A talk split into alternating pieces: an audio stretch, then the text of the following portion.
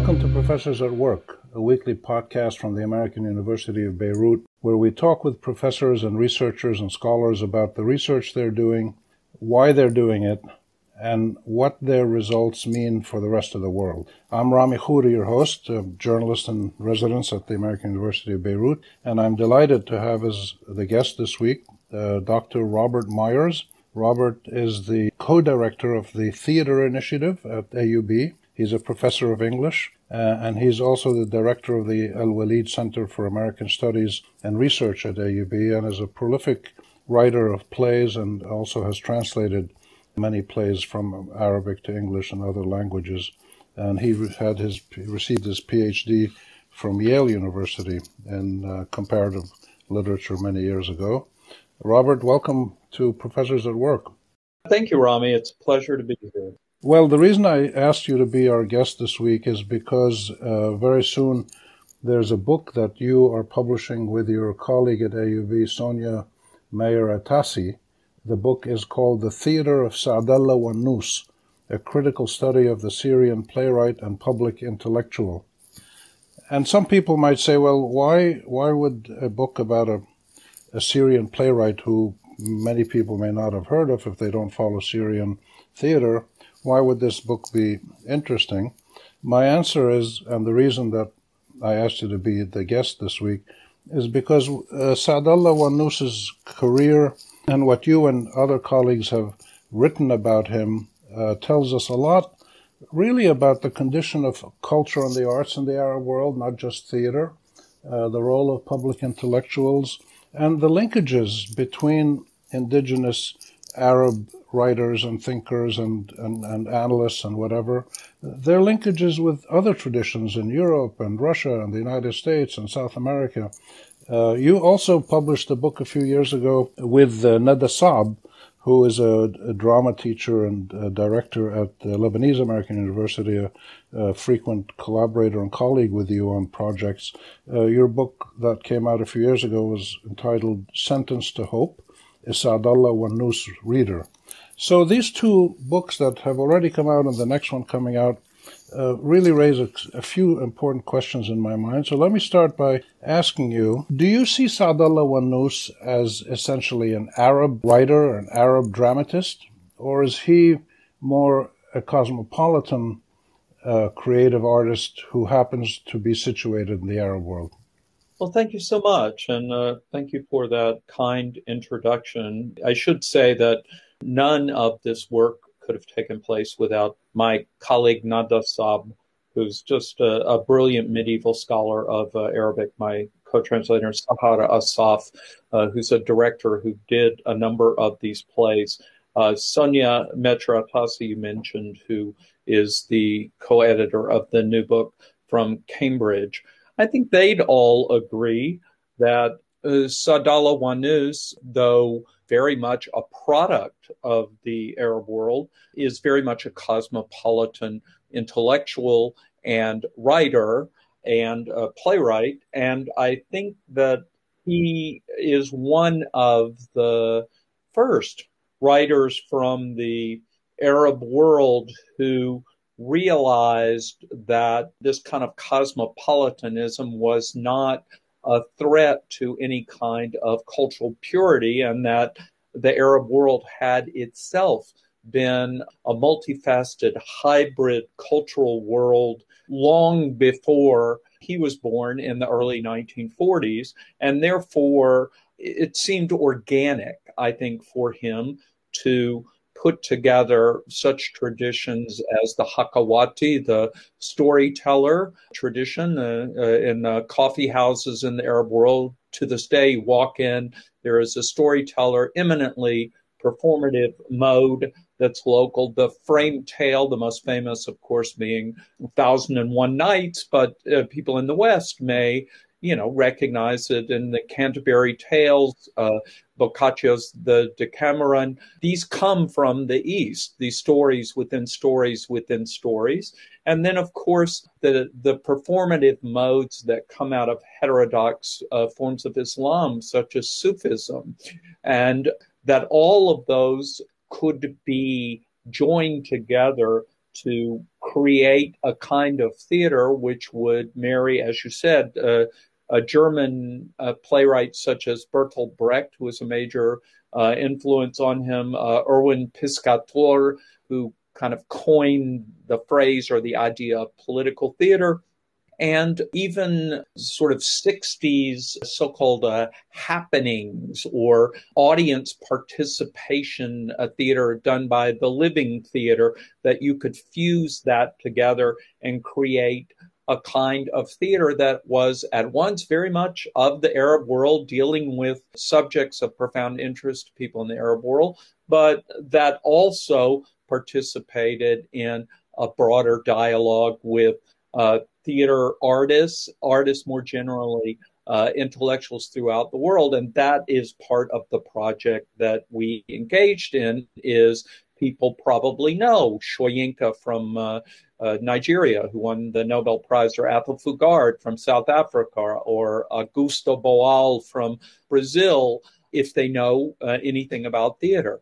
Wanus people had not known because there were there were some translations, but they tended to be more scholarly translations and also the domain of specialists. And we were trying to take him out of the realm of the domain of specialists and say, this is theater that speaks to a range of people in a range of settings. So the answer to your question is he predominantly an Arab writer or a world writer and or intellectual? The answer is he's both, and I think he would have been comfortable with the idea of both. Of course, he did spend a lot of time in France at a key moment, but what's fascinating about that is he found himself making friends with in addition to uh, French theater makers and intellectuals and being involved in French politics, he met people from uh, elsewhere in the so-called global south mm-hmm. who were themselves theater artists so it was a very cosmopolitan universe too so i think he drew on all of that for his work my impression from um, looking through your first book that was published sentence to hope and, and reading the introduction to the new book that's coming out, The Theater of Saadallah Wannous, a critical study.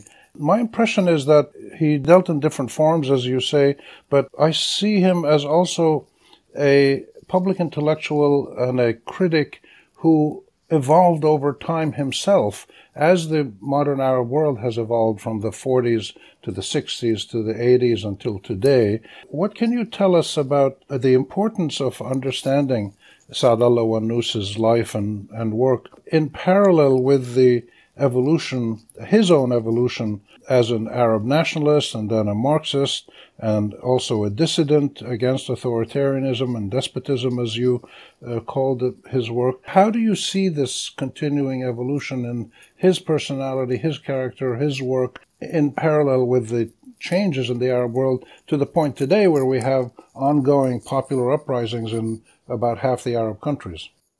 Well, I should say that though I have been privileged to teach at the American University of Beirut for the last 17 years, I have worked extensively with Arab artists, and it has been a form of education for me. I, in no sense, consider myself an expert on the region as such. However, I do think that cultural history and theater studies provides an extraordinary window into cultures. Marvin Carlson, who's a professor at the City University of New York, who basically invented the field of theater studies and has uh, started a publication called Arab Stages, uh, sort of laid the groundwork for this a long time ago, how you can uh, look at theater, you can look at culture through the prism of theater, and you will discover an extraordinary number of really illuminating things about a culture instead of an economic historian or a political historian, which, as I was saying, I'm, I'm none of those. Mm-hmm. Uh, but I do think that if you want to have what Clifford Geertz, the Princeton uh, anthropologist, called deep knowledge of uh, a culture, um, that theaters are really a good way in. And Wannous is a writer who and a thinker who I think will give you an extraordinary portrait of the last you know, 60 years or so in the Arab world. I mean, as I said, he was born in the early 40s in Tartus, in a village near Tartus in Syria, to an Alawite family nominally. He was never religious. Uh, he was a Marxist and Arab nationalist in his early career. He was very influenced, as I said, by Bertolt Brecht and political uh-huh. theater. And he thought that political theater, like uh, Brecht did, uh, uh-huh. had the potential to change society in a radical way. He uh, specifically addressed the defeat of 1967 in his uh, brilliant play and evenings entertainment for the 5th of June, which is in Sentence to Hope, the book from uh, Yale that you referenced. Uh-huh, uh-huh. Um, it is seen as a classic, not simply of the theater for its form. It was praised by Adonis and a number of other writers for its brilliant form, but it's a scathing critique of the disingenuousness of Arab regimes. Mm-hmm. And however, he was very wedded to the idea of Arab nationalism. He wrote in modern standard Arabic, the more formal mm-hmm. kind of Arabic, so mm-hmm. that could speak to any one of the 20 odd countries in the Arab world now many people are writing in vernacular, but he wanted to speak to that larger audience. And he wrote in uh, Fusha, modern uh, standard uh, Arabic. Uh-huh. And I think that that began to collapse or did precipitously collapse in 1977 when Anwar Sadat went to uh, Jerusalem and address the Knesset. Uh, Wannous literally connects that with a suicide attempt that he made, mm-hmm. that it, the implosion of the Arab world was related to his own personal implosion. And what happened is that he went silent for over a decade. And when he wrote again, he was a different playwright. And uh-huh. he was uh-huh. Much more willing to experiment with psychology, with approaches like Chekhov's and Shakespeare's and whatever. And his, his attempt to figure out where is the Arab world now uh, mirrored um, the kind of questioning that began to take place. And the final thing I would say about that is that his, the first play he wrote, an adaptation of a Spanish uh, play. The play by Wannous is called Al-Ightisab, The Rape. And it mm-hmm. is about the first intifada. And I think he saw the plight of the Palestinians as emblematic of the condition of the Arab world. If you wanted to understand what was going on, you should begin with the Palestinians. So, not surprisingly, after 10 years of silence, he himself began with this extraordinary uprising in the West Bank. Mm-hmm. So, one of the things that you point out in your analysis of him, you and uh, and Sonia Mejcher-Atassi, and uh, also you and Nada Saab, you both point out that he he was a kind of an embodiment of the theater as a tool in political transformation, not just uh, understanding our society or commenting on our, our society, but changing it. And of course, in the last 10 years, we've had tens of millions of Arab citizens out in the streets trying to change their societies and make them better, and not succeeding very much, but the effort uh, is still going on in many, many Arab countries. So, what what does uh, Wannous's life and work tell us about the role of theater and other arts as mechanisms to transform societies that, for the most part, I would say two thirds of the Arab countries have largely failed their own citizens at the promise of a decent life, uh, social justice, and a promising future for their kids.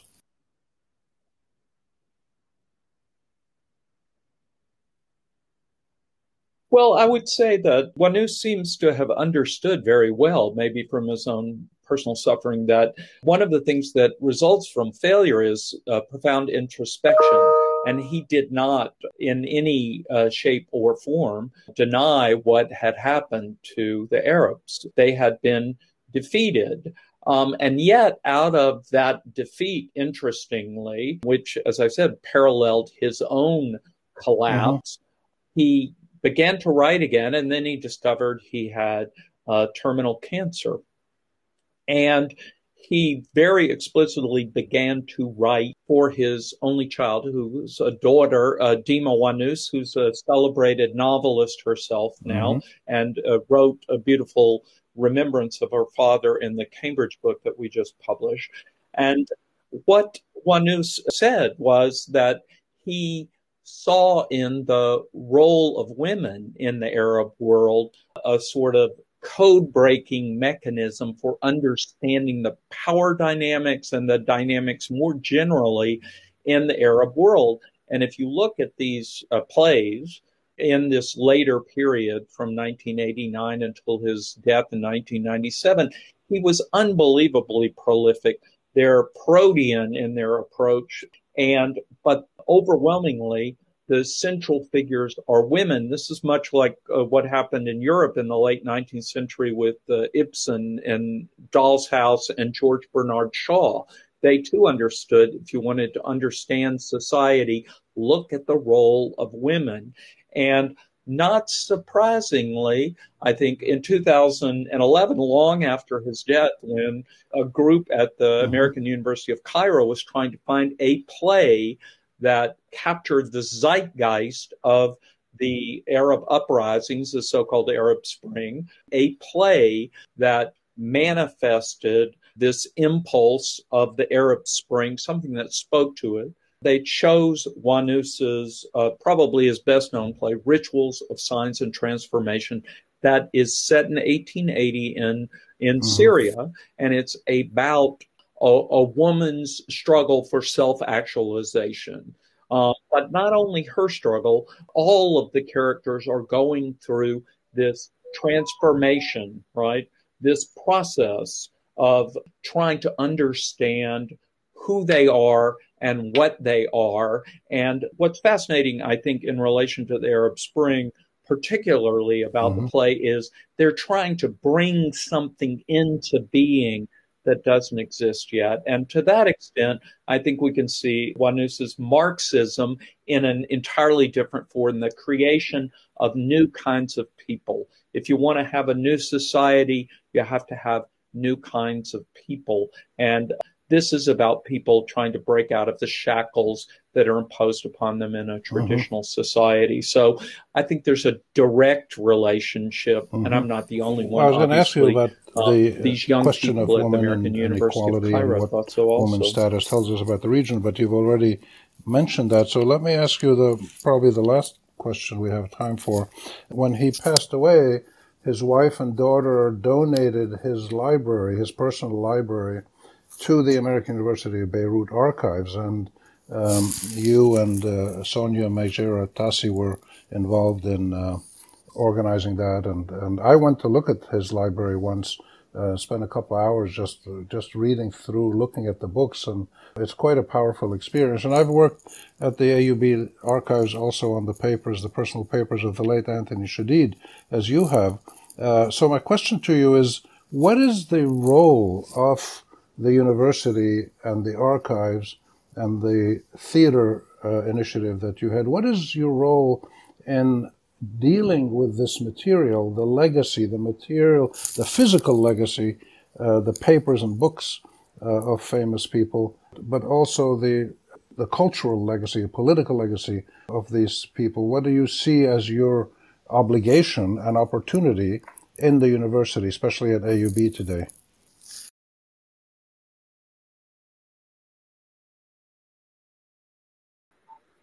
Well, first of all, I should say that uh, Sonia was, Atassi was instrumental in arranging with the Wanous family for this donation, but it was a way to literally save the library, which was in Syria. And she writes about this in her beautiful essay about unpacking uh, Saadallah Wanous's library.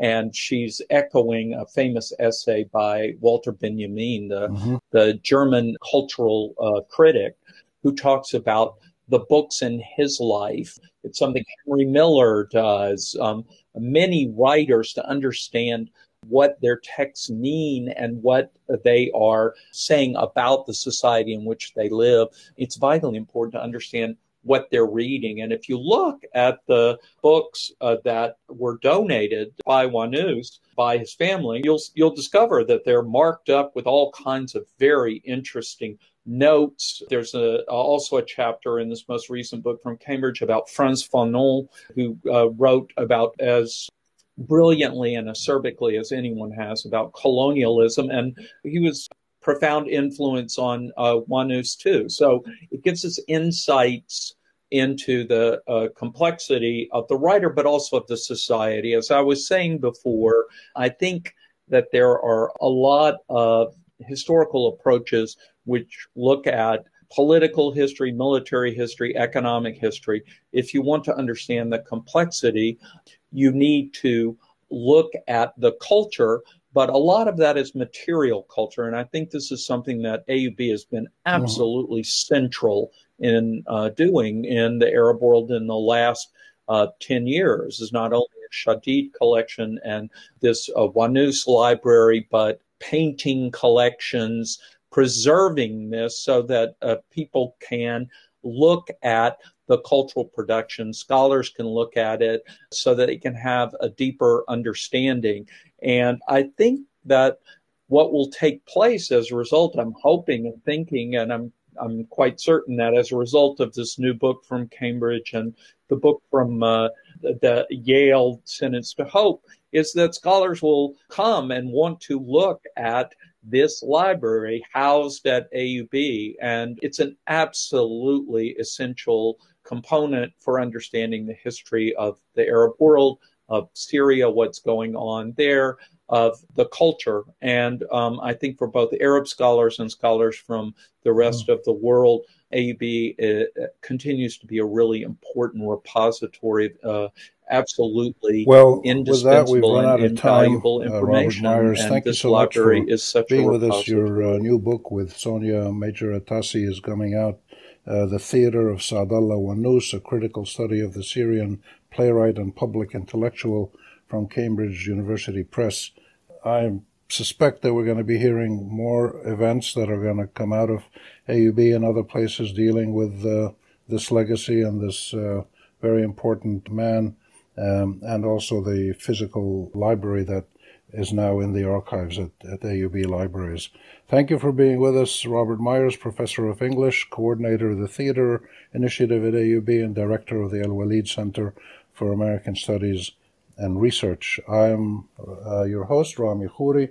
I thank you also for joining us, and join us again next week for another episode of Professors at Work, where we look at AUB scholars and professors and what research they're doing, why it matters, and what they're discovering that will make our world a better place. Bye for now.